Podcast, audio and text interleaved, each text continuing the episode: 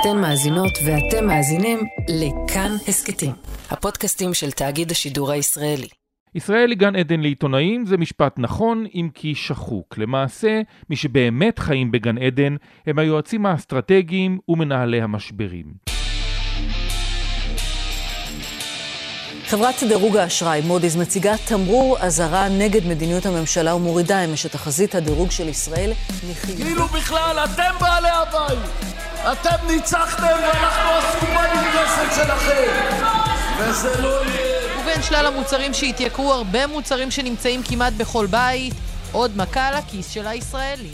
משרד החוץ האמריקני גינה את העברת הישיבה ואמר כי מדובר בהפרת התחייבות שניתנה לממשל. בישראל השיבו שלא יקום כאן יישוב חדש. בחברה כל כך רוויה ברוח קרב עימותי, משברים פוליטיים, חברתיים, כלכליים וגם מסחריים, כל אחד מאיתנו בטוח שהוא יוכל לנהל את המשבר טוב יותר. אבל זהו, שניהול משבר או הפיכת משבר להזדמנות זה מקצוע, ולא כל אחד יודע לעשות את זה טוב, וגם אם הצלחת פעם אחת, זה בכלל לא אומר שזה יעבוד בפעם הבאה.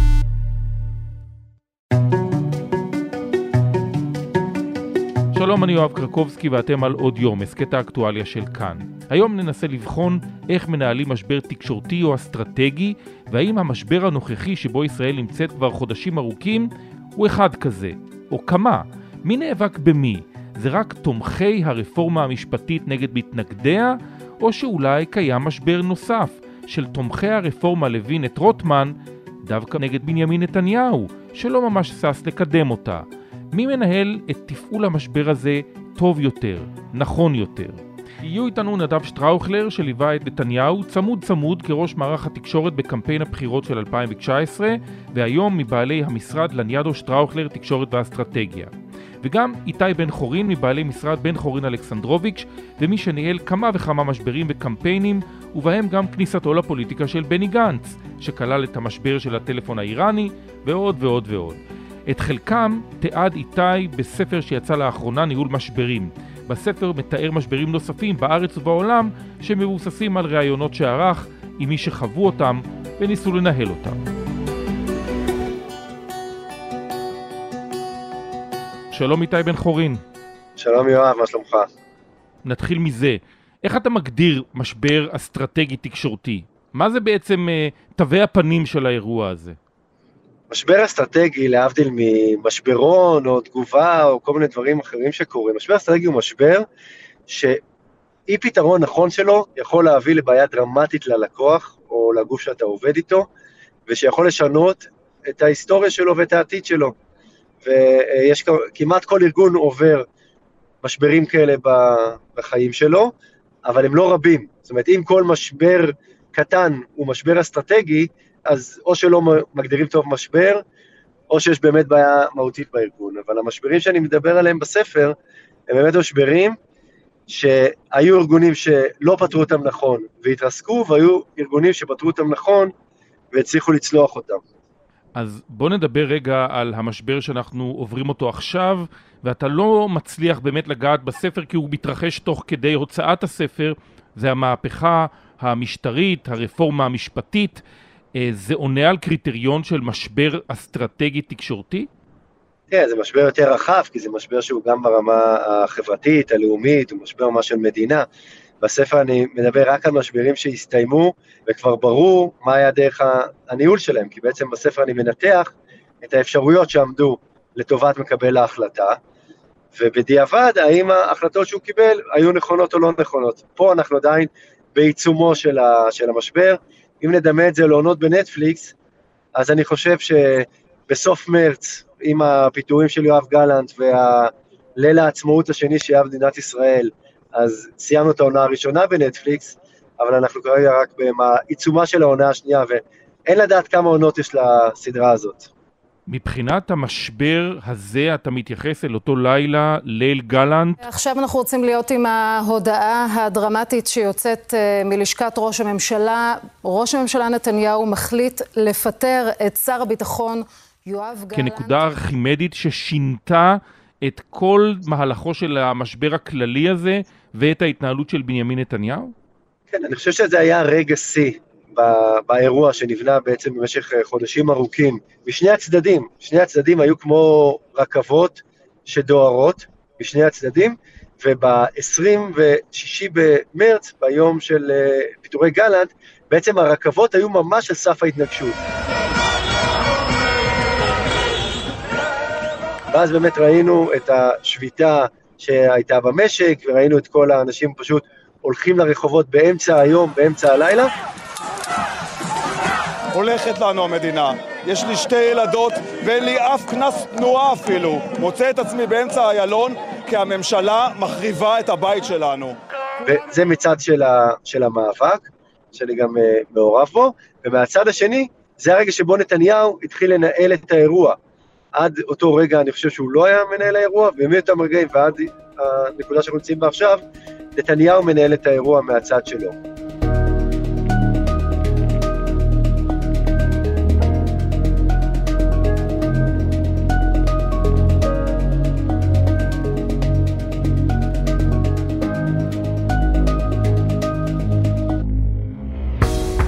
שמעון, אני טועה רק אם עדיף ב, כאילו בוואטסאפ, כי זה בדרך כלל נשמע קצת פחות טוב, אבל אה, מה שתגיד.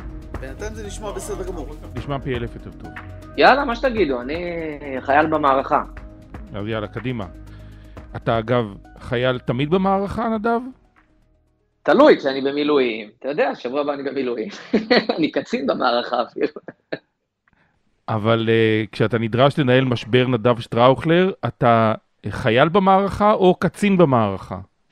לא, כשאתה נדרש לנהל משבר, אתה צריך להיות אה, לא חייל במערכה, אתה צריך להיות אה, ראש החטיבה, המח"ט, או איך שלא תקרא לזה, תלוי איפה אתה נמצא, ואתה צריך אה, לעשות את העבודה בצורה הטובה ביותר, כדי, אה, אתה יודע, לתת את הייעוץ הנכון ואת הניהול הנכון, כדי שאנשים יוכלו לקבל את ההחלטות הכי טובות. אז נדב שטראוכלר, אתה היית אה, בדוברות הליכוד ב-2019, יועץ אסטרטגי, מנהל משברים. אנחנו עכשיו במשבר? תלוי מאיפה אתה מסתכל על זה. אה, אני טוען תמיד שמשבר הוא גם הזדמנות, ואם הכוונה שלך לנושא של אה, ניהול המערכה של הרפורמה המשפטית מהצד של, אה, נקרא לזה הקואליציה, כי זה לא באמת הליכוד במקרה הזה, זה קצת יותר, זה יותר מלכוד מהליכוד במקרה הזה, מבחינת השחקנים שמנהלים את האירוע. אין ספק ש...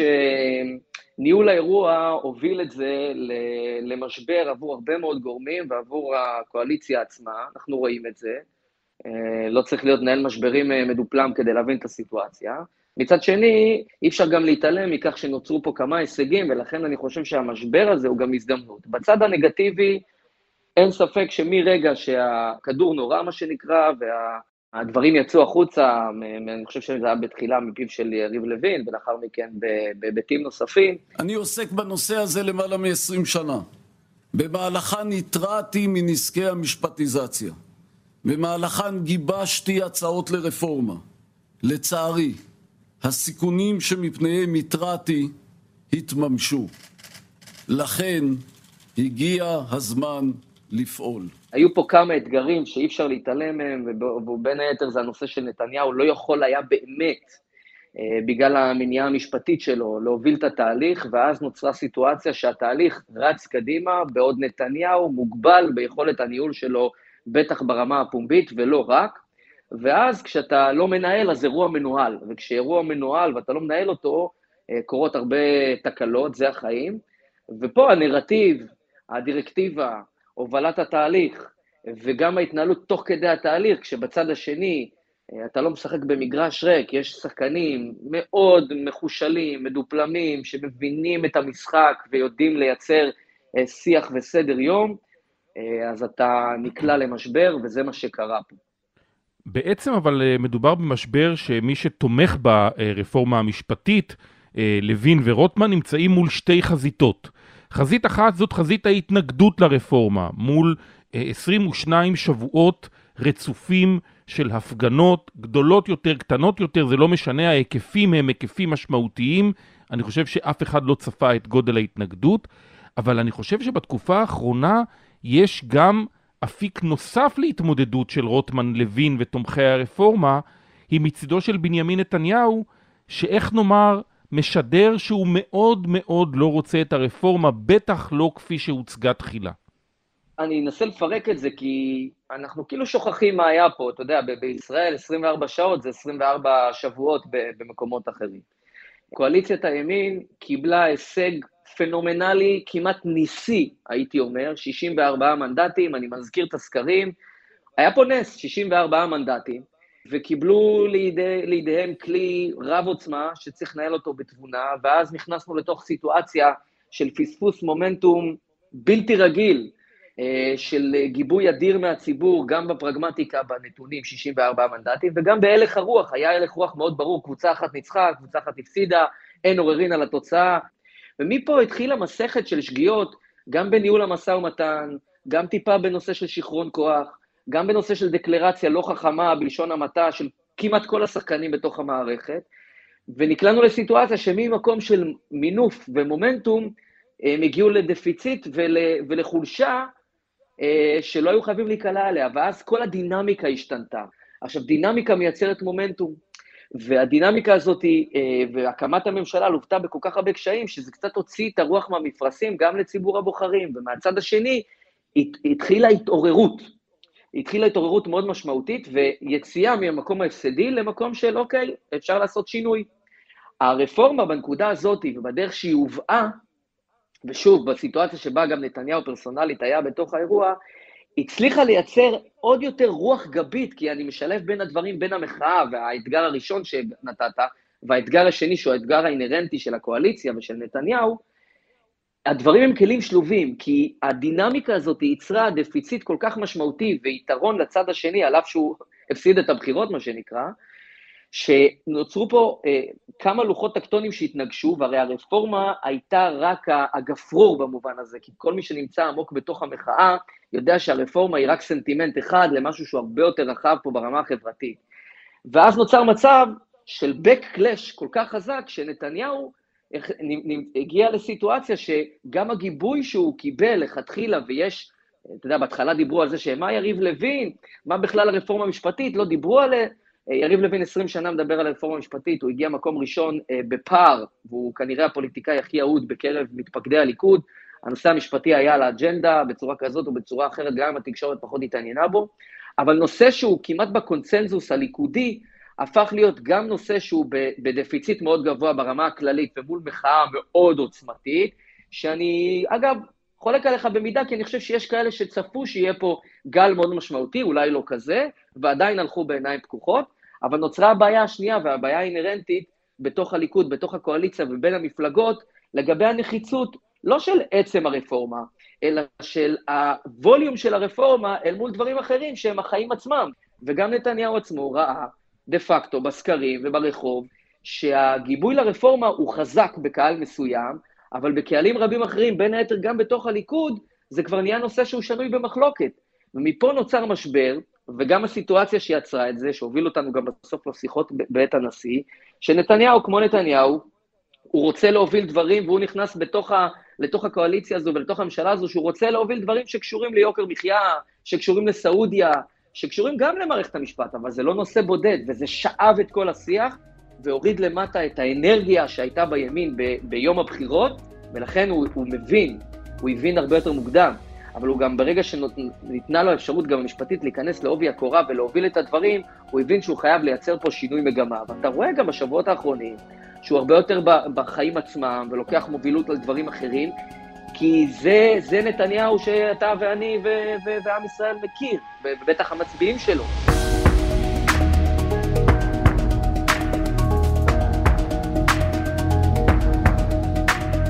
איתי בן חורין, אתה מתאר בספר את אחד המשברים הראשונים, אם לא המשבר הראשון שבנימין נתניהו מעורב בו, וזה אותה קלטת לוהטת אה, ב-1993 כשהוא מתמודד לראשות אה, הליכוד בפריימריז.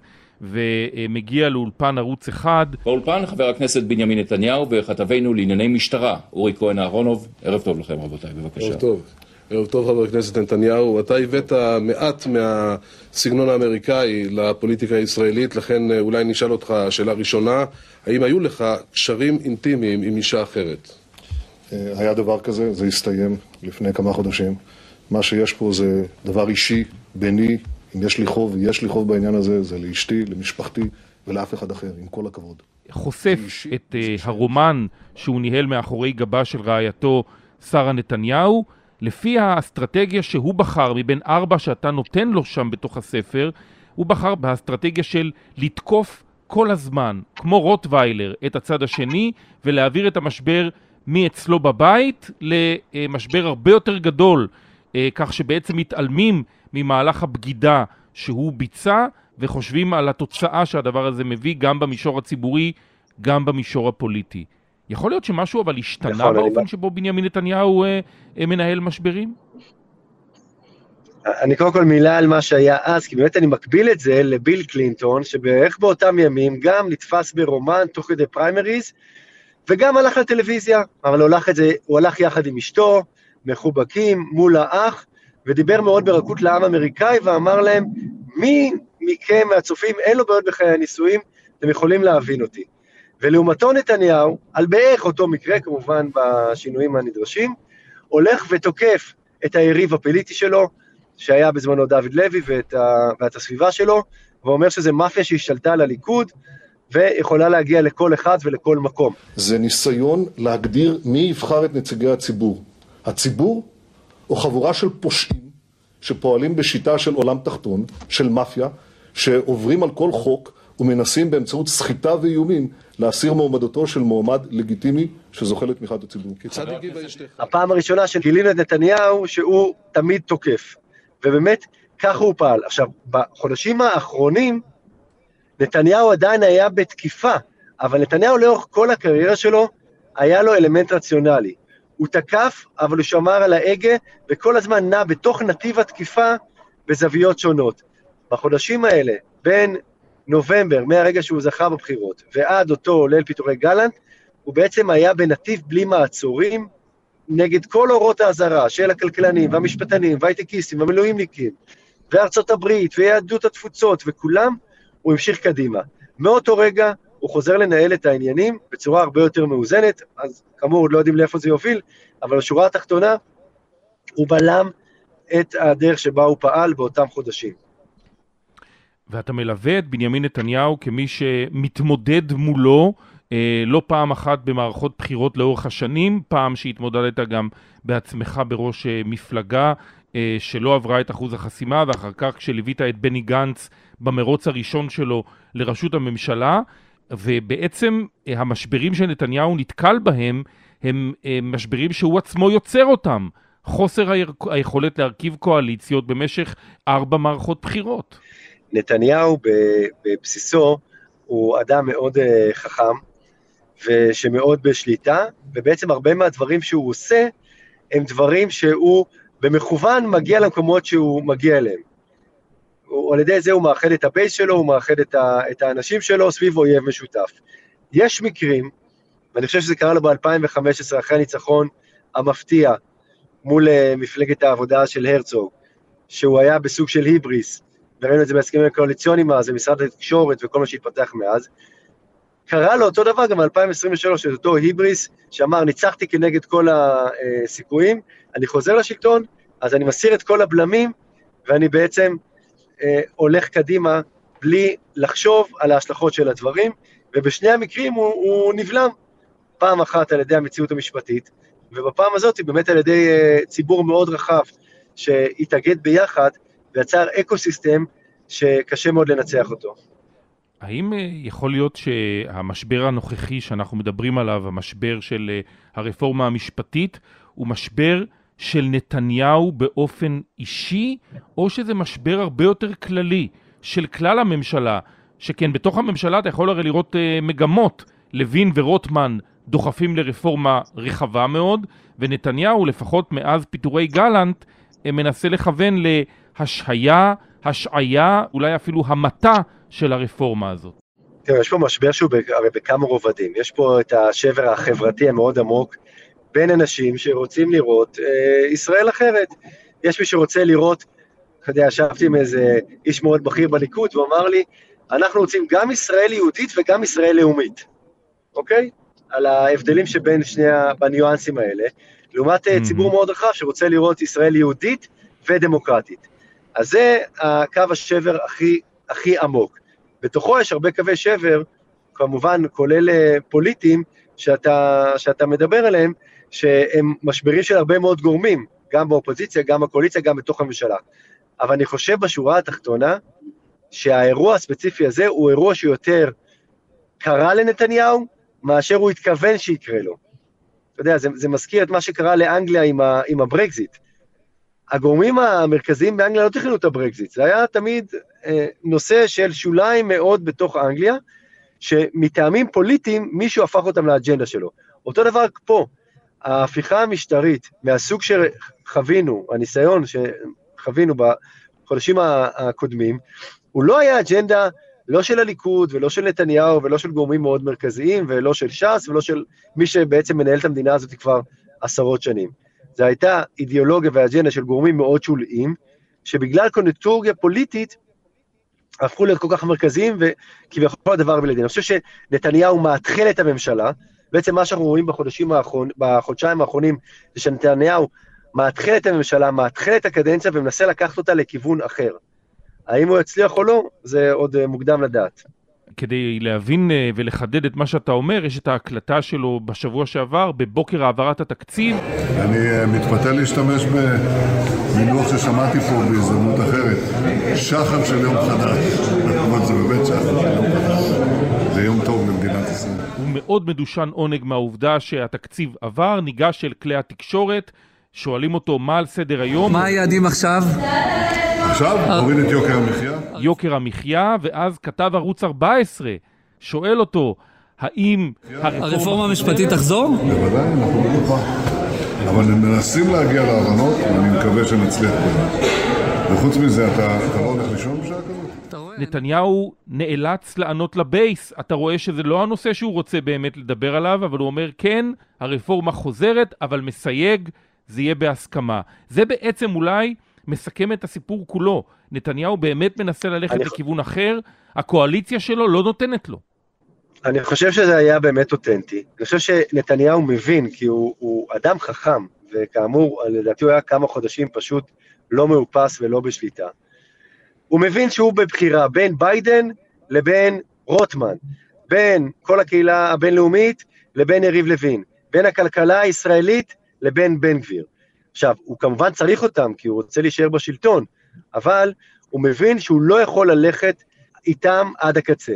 ולכן, הוא מנסה למשוך את הזמן, וכמובן בצד השני לא, אין פראיירים, כמו שראינו, יש אה, המאבק, אני חושב, האזרחי הכי גדול בתולדות המדינה, ואנשים חכמים, מנוסים ומבינים לאיפה הוא מכוון, ולכן לא נותנים לו לברוח.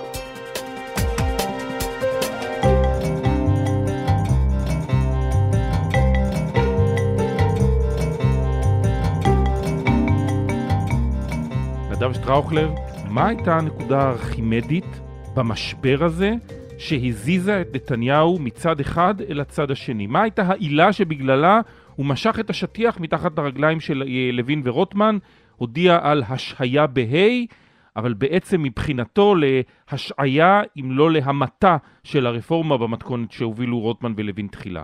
תראה, אה, אחרי עבודה אישית צמודה עם נתניהו, ואחרי שבאמת אני, אני עבדתי ועובד עם כל כך הרבה אנשים במנעד של המנהלים הישראלים בשנים האחרונות, אני יכול להגיד לך אה, דבר אחד על נתניהו. בנימין נתניהו הוא המנהיג או האישיות האדפטיבית ביותר שקיימת במזרח התיכון, אולי על הפלנטה עצמה. היכולת שלו לקחת uh, סיטואציה, להבין את הסנטימנט, להסתכל כמה מהלכים קדימה ולעשות התאמה לתוכנית, הוא מביא את זה בין היתר מסיירת מטכ"ל ומהניסיון שלו במהלך השנים, לעשות התאמה למצב הקיים היא כזאת שאני לא ראיתי בימי חיי. הוא יודע לעשות את ההתאמות, ולכן הוא, הוא יעשה את ההתאמות והוא הביא הרבה גלולות מרות במרכאות לציבור שלו, אנחנו זוכרים את נושא החלת הריבונות, שהיו פה כבר, אתה יודע, אנשים בעלי ובשומרון יצאו במחולות. ברוך אתה, אדוני אלוהינו, מלך העולם, שהחיינו וקיימנו והגיענו בזמן הזה. אמן. זה היה כאילו אה, יום העצמאות, והתוכנית הזאת נגנזה, והנה החיים המשיכו, והוא הביא את, אה, את, את ההסכמים עם מדינות ערב וכולי. הוא יודע להיות אדפטיבי בסיטואציה. לכן זה לא רק איזושהי נקודה ארכימדית אחת, זו סיטואציה שהתפתחה בציר אחד, והיכולת שלו לנהל אותה בגלל ההיבטים המשפטיים שהגבילו אותו, בצד שני, כדי להביא את זה לנקודה. אז אנשים אומרים, הסיפור של גלנט וה, והעניין הזה. אני לא חושב, אני חושב שיש פה כמה נקודות וכמה תהליכים אה, שהובילו לדבר הזה, הסנטימנט הציבורי, הסקרים, אה, גם גלנט, ולא פחות מכך, והוא דיבר על זה בתחילת דבריו, אה, באותה מסיבת עיתונאים על משפט שלמה. אישה אחת הייתה מוכנה לקרוע את התינוק לשניים, אבל האישה השנייה סירבה בתוקף והתעקשה שהתינוק יישאר חי ושלם. גם היום שני הצדדים במחלוקת הלאומית טוענים לאהבת התינוק, לאהבת המדינה שלנו. אני חושב שמאוד הטריד אותו הנושא הזה של אה, מחאת הטייסים, סימני המרד וה, וההפיכה הצבאית, יש כאלה ש, שדיברו על העניין הזה, מאוד הטריד אותו. מדינת ישראל לא יכולה להתקיים בלי צה"ל, וצה"ל לא יכול להתקיים עם סרבנות. סרבנות זה קץ המדינה שלנו. כי אנחנו מכירים את נתניהו, ואפשר להגיד עליו הרבה דברים, אבל זה אדם שבביטחון ישראל ובביטחון המדינה הוא נוהג באחריות רבה, יש שיגידו רבה מדי, לא משנה, ואני חושב שזה מאוד מאוד הטריד אותו, ולכן יש כמה נקודות בתהליך, כמה נקודות בדרך, אה, שבסופו של דבר הובילו אותו גם באפשרות שלו לפעול וגם בדברים שקרו על ציר הזמן, לעשות פה באדפטיביות את השיפט הזה, שהוא היה הכרחי, ואתה שואל אותי, זה אחת הסיבות שהאיש הזה אה, נמצא בשלטון יותר מכל אדם אחר, זה היכולת שלו להבין את הסנטימנט, לקחת ולעשות את השיפט ואת האדפטיביות, כדי להוביל את זה למקומות שהם טובים יותר עבור שלמות הקואליציה, ובעיני רוחו ובעיניו, ואני מאמין בזה מבחינתו, גם לטובת המדינה. אז עכשיו הם במשבר, איך אתה מציע להם להתמודד עם זה? כי נכון לרגע זה השיחות בבית הנשיא מקרטעות, בטח עד אמצע חודש יוני, מועד הקמת הוועדה אה, למינוי שופטים, שהיא נקודת מבחן לשני הצדדים. אז בוא תיתן את העצה האסטרטגית שלך, איך נכון מבחינת רוטמן ולוין, מקדמי הרפורמה במתכונת שהוצגה במושב החורף של הכנסת, איך נכון להם להתנהל מול נתניהו בראש ובראשונה, כדי להחזיר אותו לתלם הרפורמה שנדמה שהוא קצת uh, סטה ממנה. בדרך כלל אופוזיציה מכשילה את עצמה, אנחנו רואים את זה גם עכשיו בשיחות, גנץ, לפיד. כשקואליציה מתנהלת בתבונה, האופוזיציה עושה את הפאולים לעצמה. רק ראינו עכשיו, ועל זה דיברנו, שהקואליציה עשתה כל כך הרבה שגיאות, אז האופוזיציה נהנית מהן. בסיכומו של עניין, אני בדיוק חוזר לנקודה של, של יותר אופרציה ופחות דקלרציה, יותר עבודת שטח ופחות מסיבות עיתונאים ותדרוכים פומפוזיים ואמירות שהן אה, בסוף רק מתדלקות את המחאה ובסוף גם גורמות לדברים לא להתקיים. אני חושב שהבנו פה, אני חושב שגם האנשים האלה הבינו את מגבלות הכוח במידה מסוימת, ואני חושב שגם את ההתנהלות השתנתה. נתניהו, בראש ובראשונה, מרגע שהוא נכנס לתמונה, אנחנו רואים את זה גם בהיבטים הביטחוניים, גם בהיבטים הכלכליים, הוא מבין שהוא צריך לעסוק הרבה הרבה יותר בחיים עצמם, במקומות שכואבים למצביעים שלו, אבל לא רק. הוא לא, הממשלה, בגלל שהיא נכנסה לתוך הסחרור הזה, לא באמת עסקה בדברים האלה, בטח לא on the surface, על השולחן, מה שנקרא, וברמה הציבורית. אז אחד, חייבים לעשות שיפט באירוע הזה. הנושא של הרפורמה, אין, אין סבירות שהוא יעבור בדרך שבה רצו להעביר אותה, אם כן התכוונו, לא התכוונו, זה לא משנה, האירוע הזה ידעך במידה רבה, הם ימצאו את הדרך, אני לא אוהב את המילה למסמס, אבל למצוא איזשהו גשר שלא יתדלק את המחאה מקצה לקצה לכתחילה, כמו שהיינו בשבועות החולפים, הוא יצטרך להביא איזשהו הישג, לא בטוח שכרגע במציאות שנוצרה ובמשבר שנוצר יהיה אפשר להביא הישג משמעותי, אבל הוא ינסה להביא איזשהו הישג, ובעיקר, ואנחנו רואים את זה כבר בפעולות שלו, לעשות את השיפט לחיים עצמם, הוא עושה את זה יותר ויותר בשבועות האחרונים, וזה מבורך, ולשם הוא צריך ללכת. לוין ורוטמן, בסופו של דבר, נקלעו לסיטואציה אה, שבעצם הכניסו את עצמם במידה מסוימת, אבל הם צריכים בעיקר לייצר תיאום ציפיות נכון עם הקהל שלהם. הם צריכים להיות הוגנים ושקופים ולהגיד, אנחנו הובלנו פה מהלך שהוא חשוב לכולנו, שהוא משמעותי, שהוא בליבה ובליבת העשייה שלנו ובליבנו, זה ייקח זמן, זה תהליך, לא הכל יקרה עכשיו, צריך להישיר מבט למצביעים ולהגיד, גם אנחנו עשינו שגיאות, עשינו טעויות בהתנהלות, אנחנו מאמינים בצדקת דרכנו, לא נצליח לממש כרגע את כל הדברים. אנשים בדרך כלל נוטים להיות הרבה יותר טולרנטים כשמשקפים להם מצב ומייצרים איתם תיאום ציפיות.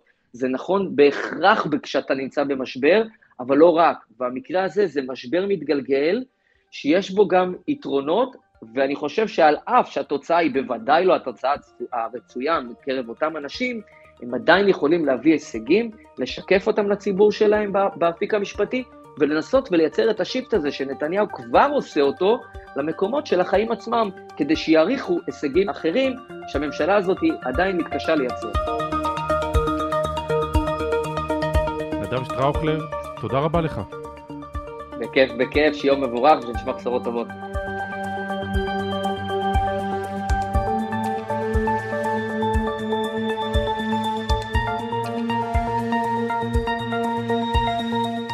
איתי בן חורין, המפגינים משנים את המסרים שלהם במידה מסוימת. יש איזה מין תחושה שזה הלך תחילה נגד הרפורמה המשפטית ועל זה הוציאו עשרות אלפים לרחובות במשך שבועות ארוכים. עכשיו זה מתרחב גם לתקציב המדינה, מה שמכונה ממשלת הביזה, כל הדברים האלה. זה לא איזושהי בעיה במסרים, דברים שבסופו של דבר מרחיקים חלק מהציבור אה, מהמחאה הזאת, ובעצם צובעים אותה בצבעים פוליטיים לחלוטין? תראה, המבחן שלי, גם במשברים, כמו שהספר שאיתו התחלנו, וגם כשאני מנתח אה, מאבקים, גם כאלה שאני מעורב בהם וגם כאלה שלא, זה קודם כל מבחן התוצאה. במבחן התוצאה, ההפיכה נבלמה, פיטורי גלנט נבל, אה, נבלמו, חוק ההשתמטות נדחה, התקציב אומנם עבר, אבל הוא עבר כמו, ואתה מנוסה בפוליטיקה אפילו יותר ממני, הוא עבר כמו תקציב רביעי, לא כמו תקציב ראשון של ממשלה, שהיה אמור להיות מאוד חגיגי. התקציב של האביזה, הוא גורם לאנשים להתעניין בנושאים שהם לא התעניינו בעבר, בהרבה נושאים שהפוליטיקאים היו מעבירים אותם ככה בשקט, בחדרי חדרים, ואולי בעיתונות הכלכלית היו מבינים אותם, אז עכשיו כל הציבור מאוד מאוד חד על הדברים. אז אני חושב שהמאבק מצליח מאוד. המסר המרכזי הוא המסר שצריך לשמור על הדמוקרטיה הישראלית, ואסור לעשות דברים שיפגעו בדמוקרטיה הישראלית, ולכן זה הכל מחובר. כי כשהולכים לשמן מפלגות מסוימות בחוק ההשתמטות, זה כדי לקדם את ההפיכה, שעושים תקציב שיש בו באופן תקדימי, ואני היום חזרתי מכנס שבו, מכנס הורוביץ, שבו דיברו כל בכירי האוצר, ודיברו על כל הבעיות שיש בתקציב, אמרו את זה מתוך משרד האוצר, על הבעיות שיש בתקציב שבעצם נוגד צמיחה עתידית של מדינת ישראל. אז כל הדברים האלה, הם נועדו כדי לשמר את הקואליציה שבבעיה בדיוק בגלל הסיבה שאתה אמרת מקודם. שיש שם בייס שרוצה בכל זאת לקדם את ההפיכה, למרות שנתניהו מבין שזה דבר לא נכון. הממשלה יכולה לצאת מהמשבר הזה כשידה על העליונה? תראה, אני חושב שמה שנתניהו היה צריך לעשות, ואולי עוד יעשה אותו, זה להגיד, אני שם את כל הדבר הזה במדרון אחורי, אני שם את זה בצד, אני רוצה לחזור לנהל את המדינה, את באמת מה שמעניין את התושבים ואת האזרחים. זה ביטחון, ביטחון אישי, יוקר מחיה, זה הדברים שעליהם הוא, הוא נבחר, באמת היה לו ניצחון פוליטי מרשים. זאת הדרך, לדעתי, היחידה שלו, לצאת מתוך הסיטואציה שבה הם לא באמת יכולים למשול, הם לא יכולים להגיע לכנסים, הם לא יכולים לקדם אה, החלטות, אה, שר אוצר שלא מקבלים אותו בשום בירה בעולם, ראש ממשלה שלא מקבלים אותו בבירה הכי חשובה בעולם, כל הדברים האלה, כל עוד מצב הביניים יימשך, אז גם הסיטואציה של הממשלה תימשך. יש לו בעיה שהוא יצטרך עדיין לתת משהו לבייס שלו, ולכן הוא לא מחליט על זה באופן אה, חד צדדי. אני חושב שהתקציב היה אחד הדברים הראשונים שהוא עשה כדי לצאת מהמצב, ואנחנו נראה בקרוב האם הוא ממשיך בדרך הזאתי, או שהוא בכל זאת רוצה לקדם את הדברים ולהתנגש בקיר. איתי בן חורין, תודה רבה לך. תודה ולהתראות. האזנתם לעוד יום, האורחים דניאל אופיר ויותם רוזנבלד, עיצוב קול ומיקס חן עוז, ביצוע טכני שמעון דוקרקר. היה לכם מעניין? אז קדימה, שתפו את הפרק. אם אתם מאזינים לנו בספוטיפיי או באפל פודקאסט, נשמח אם תפנקו בדירוג גבוה. הערות על מה שאמרנו, אתם מוזמנים ומוזמנות לכתוב בקבוצת כאן הסכתים בפייסבוק, אפשר גם בחשבון שלי בפייסבוק או בטוויטר שלי. פרקים חדשים של עוד יום עולים בכל יום ראשון, שלישי וחמישי. את כולם וגם הסכתים נוספים מבית כאן תוכלו לשמוע בכל מקום שבו אתם מאזינים להסכתים שלכם או באתר כאן. כאן יואב קרקובסקי. משתמע.